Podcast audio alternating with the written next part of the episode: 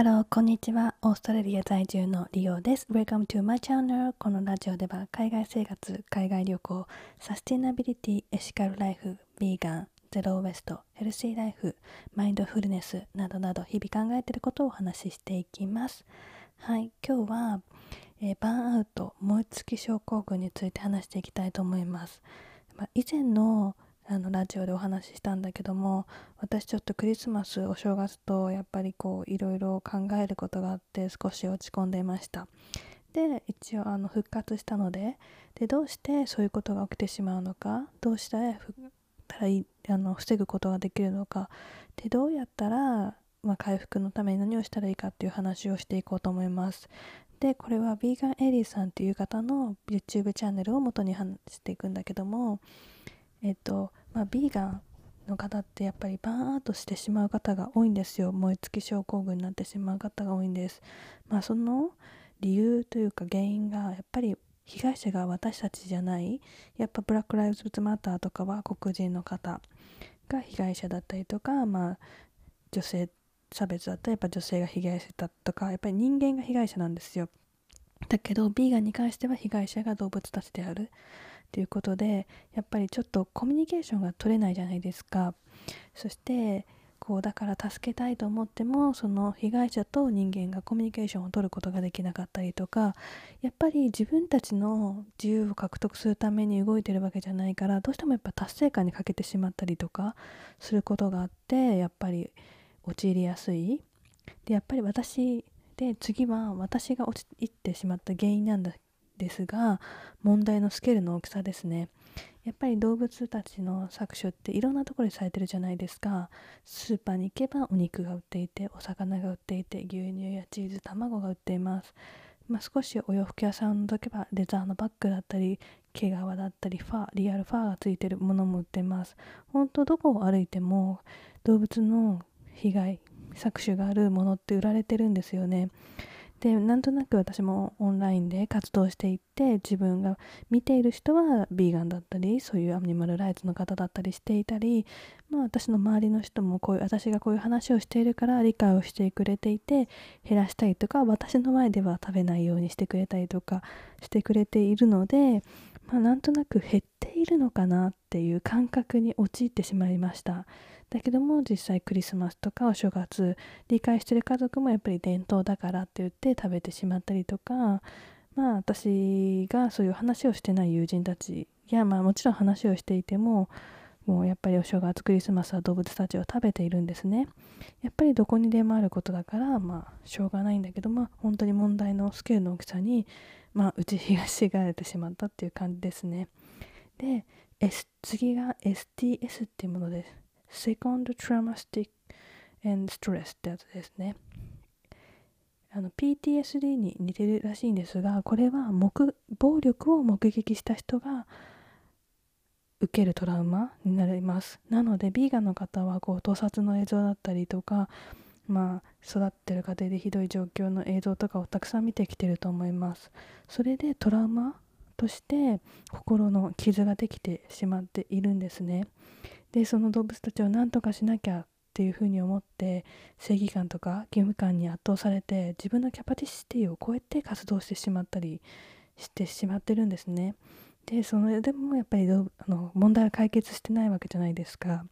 だから自分の活動が足りてないってどんどん自分を責めてしまうことによって起きてしまうと言われています。はい。でそういった原因がある中でバンアート燃え尽き症候群にならないためにどういったことをした方がいいかっていうことですね。でまずは自分のための時間を作る。やっぱりビーガンの人たちっていつでも頭の中に動物たちのことがあると思います。何をしていてもどこかにやっぱりあるんですよ。やっぱりそれってすごく人生を変えてしまうぐらいの知ってしまったことだから本当に頭のどこかにある。とは思いますが毎日少しだけでもいいんです。本当に自分とだけの時間を作る。本当に好きなことをやる時間。好きな本を読む時間。少しだけの間でいいから動物のことを忘れる時間を作ってあげることが大切。まず自分のケアをしてあげないと動物のために活動する力がやっぱり落ちてしまうんですよね。でさあの結果的に動物の助けにならなくなってしまうってこともあるので、まあ、少しの間だけ動物のことを忘れる時間を作ってあげることも大切です。で2番目 NVC と呼ばれるものになります。ノンバイオレントコミュニケーション。非暴力的コミュニケーションになります。でこれはもう人は知らず知らずのうちに心の中の自分自身と会話をしていて、まあ、その会話に注目してみてください。で STS があるかないかにかかわらず自分をねもっとできるんじゃないかで自分を責めていないかっていうことですね。本当にそう責めていくことによってどんどんどんどん追い詰められてしまう。そしてバーンとしてしまうっていうことになるので、まあ、非暴力コミュニケーションをしていくっていうことが大切です。はい。3番目に具体的なゴールを決める。もう残念ながら動物搾取はすぐにはなくならないです。私たちが生きている間になくなるかどうかも分かりません。おそらくなくならないと思います。なのでゴールが遠すぎるんですよ。敵が大きすぎるんですよ。だからどんなに頑張っても頑張っても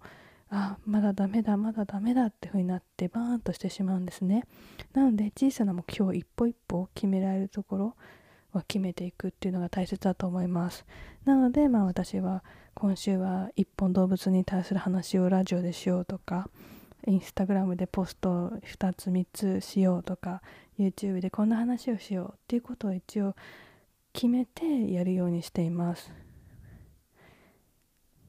そんな感じかな。あとはそう全て自分でできるとは思わないっていう話ですね。本当に特になんだけどノンビーガンの方と話してる時、まあ、アウトリーチっていうんだけども動物がこういうことが起きてんですよっていう話をする機会があると思います。だけども私自身もそうだったんですが一回誰かの話を聞いただけだったり一回何かのビデオを見ただけではビーガンになる人はあまりいません、まあ、それが本当に衝撃的になる方もいるんですが私も1個ではなかったです。環境問題のこととかで畜産のどうつながっているかとかあとは、うん、そうかな環境問題のことでいくつか話を聞いてビーガンの人たちの話を聞いてで最終的にキューブっていう路上活動があるんですがそれをサーファーズパラダイスでやってるのを見てあ私はなろうって決めてやっぱり少しずつ積み重ねがあったんですね。なので今あなたがやってることは本当にそのコップの中の水で表されることがあるんですがコップの中の最初の一滴かもしれないし最後の一滴かもしれない。もし最後の一滴でその話してた相手がビーガンになるかもしれないっていうことはあるかもしれないけどまだもう5滴目かもしれないし20滴目かもしれないです、まあ、そんな感じで誰かがのみんなの一滴一滴でそのビーガン生活を始めてみようかなっていう人が現れるっていうことなのですね。なので全て自分でできると思わない。みんなであの種まきをしていくっていう風に考えていくと少し楽になるかなと思います。はい、これが、まあ、バーンアウトしないためにできることだったりできる考え方になります。でもそれでもそれでもビーガンの方はバーンアウトしてしまうんです。でこれはまあ、残念なことに本当に問題が大きすぎるんですね。なのであのしてしまったらっていう話で、まあ、本当にバーンとしないためにいろいろやってみてあとはしてしまった時は時間を決めてリチャージします。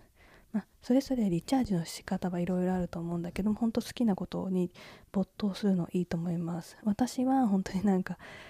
うん食べ物とかがメインじゃないドラマを見続けました。もう恋愛ものとかを見てめちゃめちゃだからキュンキュンしたりとかあとはもうヨガしたりちょっと体を動かしたりすごい瞑想をしたりだとかあと作ってみたかったお菓子を作ってみたりとかあとジャーナリングしたりあとずっとやりたかったね草木染めやったんです。アボカドから作る。ですごく綺麗なピンクになるのでそれで布を染めてみたりしました。まあ、そんなことをねしていくうちにねあちょっと元気をね取り戻すこともできました。でそれのリチャージしてる間に大切なことが罪悪感を感じないようにするっていうことです。それは本当にあの足りない足りないって思っていたのと似てるんだけども本当にリチャージしてる間は本当にその自分との時間を大切にしてあげる。でこの間何もできないからっていうことで自分を責めちゃいけないんですね。まあ、あの自分がやらなくても世界中に仲間がいます。ビーガンの仲間ほんと世界中にいるので、まあ、自分の代わりに誰か活動家がしてくれてる。というふうなことを忘れないようにしたらいいと思います。なので私があなたが休んでる間に私も頑張るし私が休んでる間みんな頑張ってくださいっていう感じですね。なのでこういうふうなあの考え方を持って休憩を取る。ことはまた次にからね活動ができることになります。でこうやってねあのバーンアウトする人をね少なくしていかなきゃいけないんです。急にやっぱね活動をしていく中でこうビーガン仲間ってインスタグラムとかでたくさんいるんだけど急に発信しなくなっちゃう人とかちょっとやっぱ精神的に落ち込んでしまう方ってたくさんいるんですよ。ほんとすごい心配。だから今回私はねこれいうことをお話をしてるしインスタグラムとかでもシェアをしてるんだけども私はこのエリさんの YouTube チャンネルを知っていたので気をつけることもできたしちょっとやっぱそうなりかけた時にまた久しぶりに動画を見返してあそうそう私一人で頑張ってるじゃないんだとか休む時は休んでいいんだっていう風に思い出せたからそれを知っていくことも全然違うし本当にやっぱこう増えない原因なんですよ。あのムーブメントの活動家がね。だからそれが原因でやっぱムーブメントが広がらないっていうのを一因だと言われているんです。だからこのムーブメントをね持続可能に大きくしていくためにはやっぱ健康状態心の健康状態がとっても大切なんですなので今回こういうお話をしてさせてもらいました。でこれに関してはビーガンの話でしてみたけどゼロウエストとかプラスチックフリーをしてる方も同じだと思います。ゼロウエストゴミの問題ってすごく果てしなく大きいじゃないですか。本当に私たちが生きてる間にゴミを減らすことはできるんだろうかプラスチックを減らすことはできるんだろうかってすごく不安だと思います。ビーガンよりは少し進んでるかもしれない。あまあ日本にいたら実感できないかもしれないけどオーストラリアにいる分にはすごく実感できます。プラスチックフリーの生活をしてる人は多いし対応してるってところは多いしあと今年の9月からかな私の住んでるクイーンズランド州ではテイクアウェイのコンテナでプラスチックの使用が禁止になるんです。そういうふうに少しずつ少しずつ進んできてるのでえっ、とあの先がちょっとは見えるかもしれないけど、まあ、今までやってきた人はきっと見えてなかっただろうしこういうふうに今私オーストラリアにいるからそうかもしれないけど日本にいる方はやっぱりこう先が見えないんじゃないかなって思われてる方多いと思います。やっぱそういう風に感じてるとバーンアウトもしやすくなってしまうと思うのでちょっとビーガンの方に話してしまったけどもゼロウエストだったりプラスチックリーだったりあとま環境問題に関してもそう人権問題に関してもそうです。本当に何でも社会問題はこういうことが起こりかねないことなのでぜひあの長く活動を続けていくためにセルフケアを大切にしてほしいなと思います。どうしても日本人ってあんまりセルフケアって話にもならないしちょっとこう仕事のこととかでもそうだけど自分の心をねあの大切にしてない方が多すぎる。私もそうでした。でもこう本当に大切にしてあげることでこの先長く自分の活動を続けていくことができると思うので是非ね自分の心の声をちゃんと聞いてあげてほしいなって思います。はい今日ちょっと長くなってしまったんですがこんな感じで終わろうと思います。今日も聞いていただいてありがとうございます。次の放送でお会いしましょう Thank you for listening. See you next time. Bye bye.